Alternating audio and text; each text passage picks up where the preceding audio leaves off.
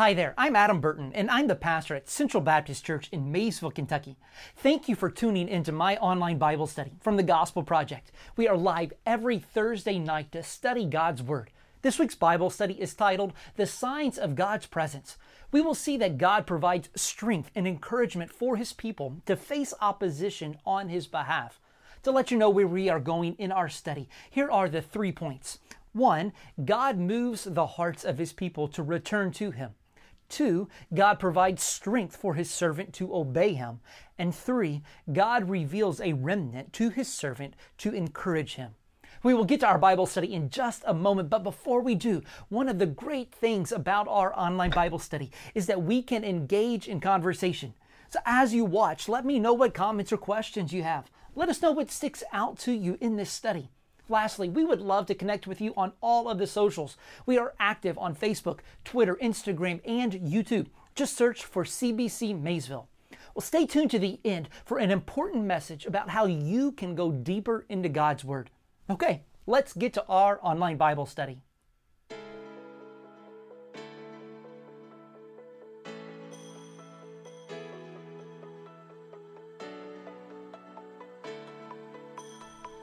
What is your favorite movie with a showdown? Many westerns, like those with John Wayne or Clint Eastwood, climax with a dramatic gunfight at the end. Sometimes, against all odds, the outnumbered guy or group wins. Sports movies like Hoosiers also tell classic stories of underdog victories. The Bible contains showdowns, and in many cases, the underdog triumphs. Of course, none of these were underdog stories in the strictest sense, because God's presence was with His people and fighting for them. But from a human perspective, whether the enemies, the observers, or the people of God's, the faithful rarely seemed positioned to win. And yet, they did time and time again. What are some showdown stories that have already occurred in the biblical storyline up to this point? Moses faced off against a mighty Pharaoh. Gideon and his army of 300 won a shocking victory over Midianites' 120,000 man army. David and Goliath after his initial meeting with King Ahab, in which he declared a drought over Israel, Elijah appeared before Ahab again in 1 Kings chapter 18. In this meeting, Elijah arranged one of the most memorable showdowns in Scripture, a firefight on Mount Carmel between Elijah and the false prophets of Baal to prove once and for all who is the real God. The boldness, this boldness contrasts sharply with what we find in 1 Kings chapter 19. The mighty Elijah melted with despair. Here, God showed himself not only to be mighty, but also merciful as he strengthened his servant in some very particular ways. This portion of 1st and 2nd Kings encourages us in knowing our God is the living and the loving God. Our first point is God moves the hearts of his people to return to him. God moves the hearts of his people to return to him. The contest Elijah proposed involved the real God sending fire from heaven to burn up a sacrifice. The prophets of Baal went first, but failed in their hours long attempt to cause their God to act. Next was Elijah's turn. Read with me 1 Kings chapter 18, verses 31 through 39. Elijah took 12 stones, according to the number of the tribes of the sons of Jacob, to whom the word of the Lord came, saying, Israel shall be your name. And with the stones he built an altar in the name of the Lord. And he made a trench about the altar, as great as would contain two seahs of seed. And he put the wood in the order and cut the, cut the bull and the pieces and laid it on the wood. And he said, Fill four jars with water and pour it on the burnt offering and on the wood. And he said, Do it a second time. And they did it a second time. And he said, Do it a third time. And they did it a third time. And the water ran around the altar and filled the trench also with water. And at the time of the offering of the oblation, Elijah the prophet came near and said, O Lord, God of Abraham, Isaac, and Israel, let it be known this day that you are God in Israel, and that I am your servant, and that I have done all these things at your word. Answer me, O Lord, answer me, that this people may know that you, O Lord, are God, and that you have turned their hearts back. Then the fire of the Lord fell and consumed the burnt offering, and the wood and the stones and the dust, and licked up the water that was in the trench. And when all the people saw it, they fell on their faces and said, The Lord, He is God. The Lord, He is God. Baal's prophets prayed from morning till evening, but Elijah's prayer was short and effective. Prayer isn't about length, volume, or eloquence, but praying to the right God in genuine faith. Furthermore, Elijah's prayer was all about the glory of God. So he prayed for rebels to turn to God, to respond to the truth with repentance and faith. Elijah built an altar on Mount Carmel using 12 stones, one for each of the tribes of Israel. Elijah was calling the people to come back in repentance and unity to the covenant God. Elijah requested four jars be used to pour water three times on the burnt offering and on the wood. This was significant for two reasons. One, Water was scarce and precious, given the famine proclaimed by Elijah. Two, Elijah wanted everyone to know for sure that what was about to happen, fire burning up the soaked offering and altar, could only be explained by the power of God. Think about this. What should Christians believe as they pray to God? God is good and He listens to His people. God does answer the prayers of His children. God's glory is the most important subject in our prayers. We should pray to God for the repentance and faith of others. The fire from heaven was a sure sign that God accepted Elijah's sacrifice. God proved to everyone that He alone is God.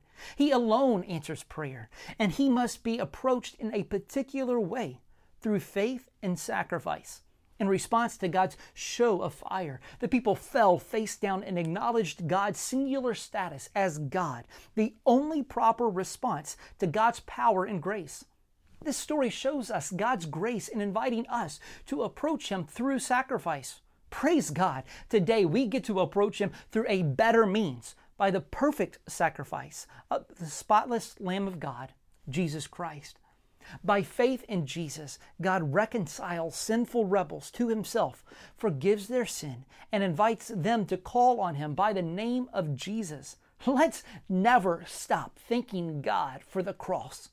Previously in Israel's history, God sent fire at the inauguration of the tabernacle worship, signifying Yahweh's acceptance of the sacrificial system. Later, Yahweh responded to a sacrifice of David and answered his prayer with fire, signifying his acceptance of the offering. Similarly, when Solomon completed and dedicated the temple, fire again fell, showing God's acceptance of their worship. Listen to this essential doctrine God is one. The Bible affirms that God is one, as seen in Deuteronomy chapter 6 verses 4 through 9, otherwise known as the Shema. In both Old and New Testament times, the advocacy of monotheism, belief in one God, was contrary to the surrounding culture, where most cultures practice polytheism, belief in multiple gods, or henotheism, the worship of one God with a belief in multiple gods.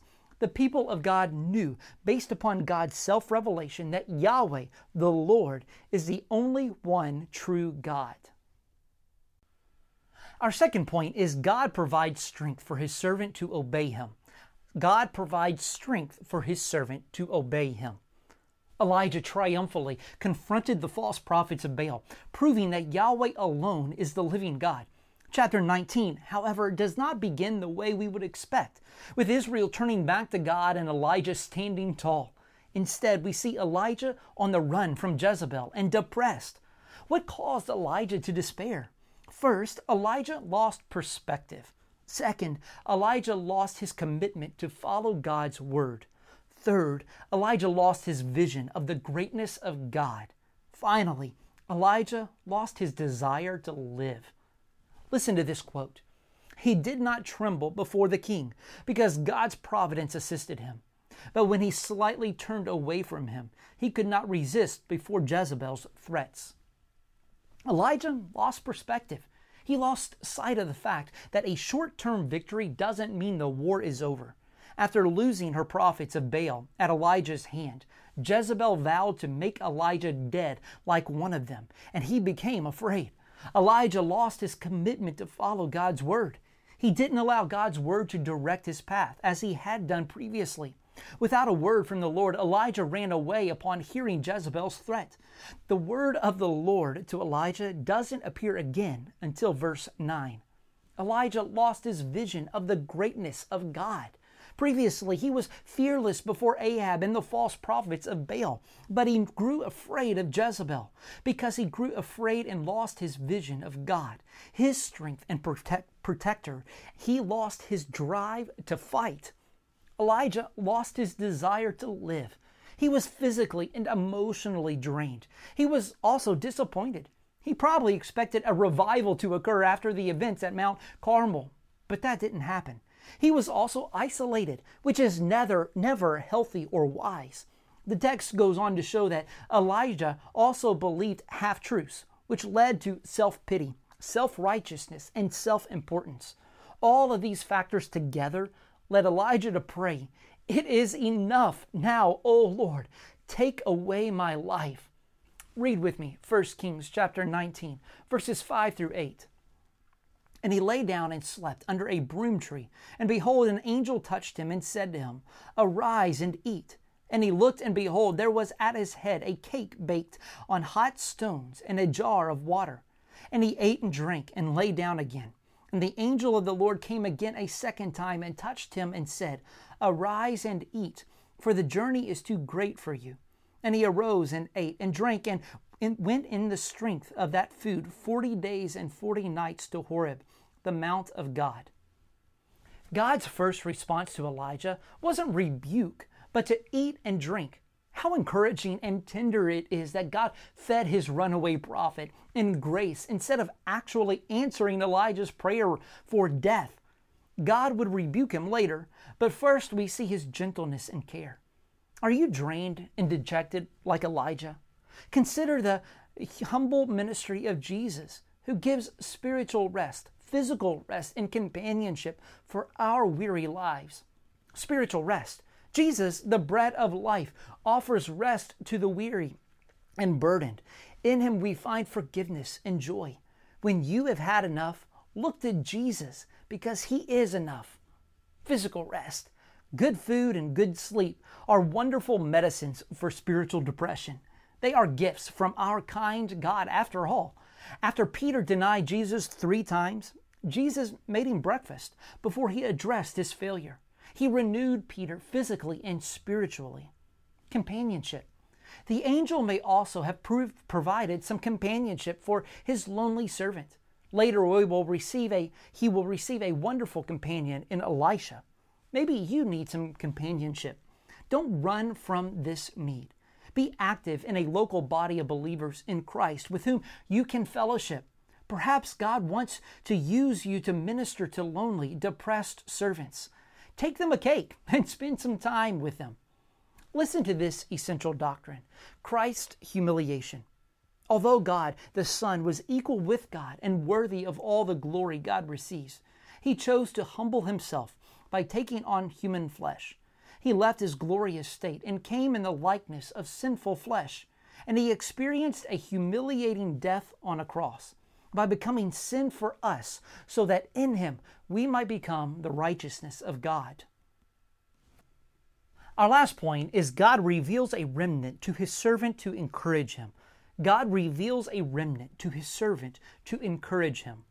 Elijah arrived at Horeb, the mountain of God, and rested in a cave. Then he wallowed in self pity and complained about the Israelites, even though God displayed his power and spoke with the prophet. Elijah was slow to understand and change his attitude, perhaps because he did not want to. Yet God still spoke to him and gave Elijah a new vision for the future. Read with me 1 Kings chapter 19, verses 15 through 18. And the Lord said to him, Go, return on your way to the wilderness of Damascus, and when you arrive, you shall anoint Hazael to be king over Syria. And Jehu, the son of Nimshi, shall you shall anoint to be king over Israel. And Elisha, the son of Shaphat of Abel Meholah, you shall anoint to be prophet in your place. And the one who escapes from the sword of Hazael shall Jehu put to death, and the one who escapes from the sword of Jehu shall Elisha put to death. Yet I will leave seven thousand in Israel, all the knees that have not bowed to Baal, and every mouth that has not kissed him. God demonstrated mercy here in that he kept dealing with Elijah and gave him a new assignment to anoint some new leaders in the land. The defeat of Baal and his worshippers in Israel would not happen by Elijah alone, nor would it happen in his lifetime. Elijah's job involved more than fighting well in the present. It also involved pre- preparing others for the future. In the midst of his depression, Elijah continued to talk to God. If you ever sink as low as Elijah in your life, whatever the reason, remember to keep speaking to God, who is compassionate, gracious, slow to anger, and rich in faithful love. Elijah left Mount Horeb as he was instructed and immediately found Elisha to anoint him as his future replacement. Elisha served under and with Elijah until his predecessor was taken from the earth.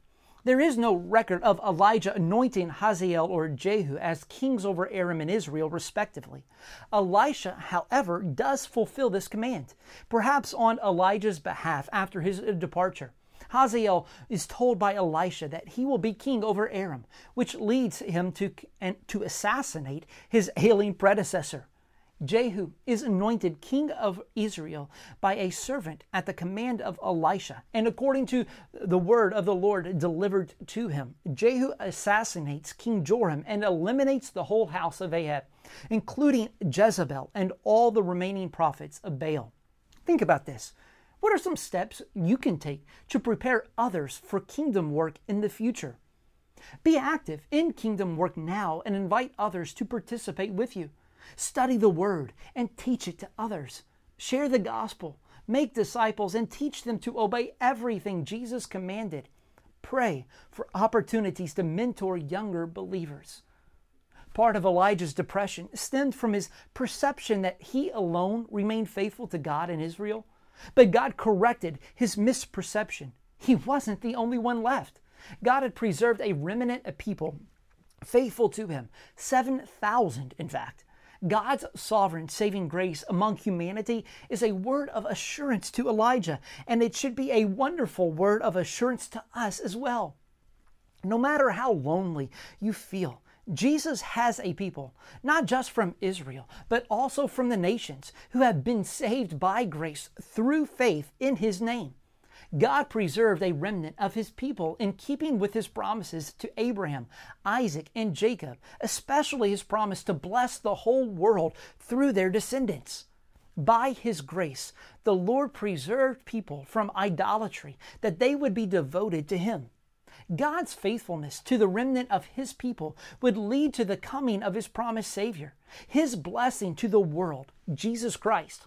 Unlike Elijah, Jesus was truly alone in his dark hour, and those who sought his life took it from him on the cross. But he rose again, triumphant over the powers of sin and death, and he has redeemed a people for God by his blood to constitute a new kingdom, comprised entirely of holy priests devoted to the Lord and his kingdom here on earth. When you are discouraged in life, Look away from yourself and look in faith to Jesus, who said, It is finished. Your eternal salvation has already been won. Think about this. Why is a gospel community so important during seasons of despair?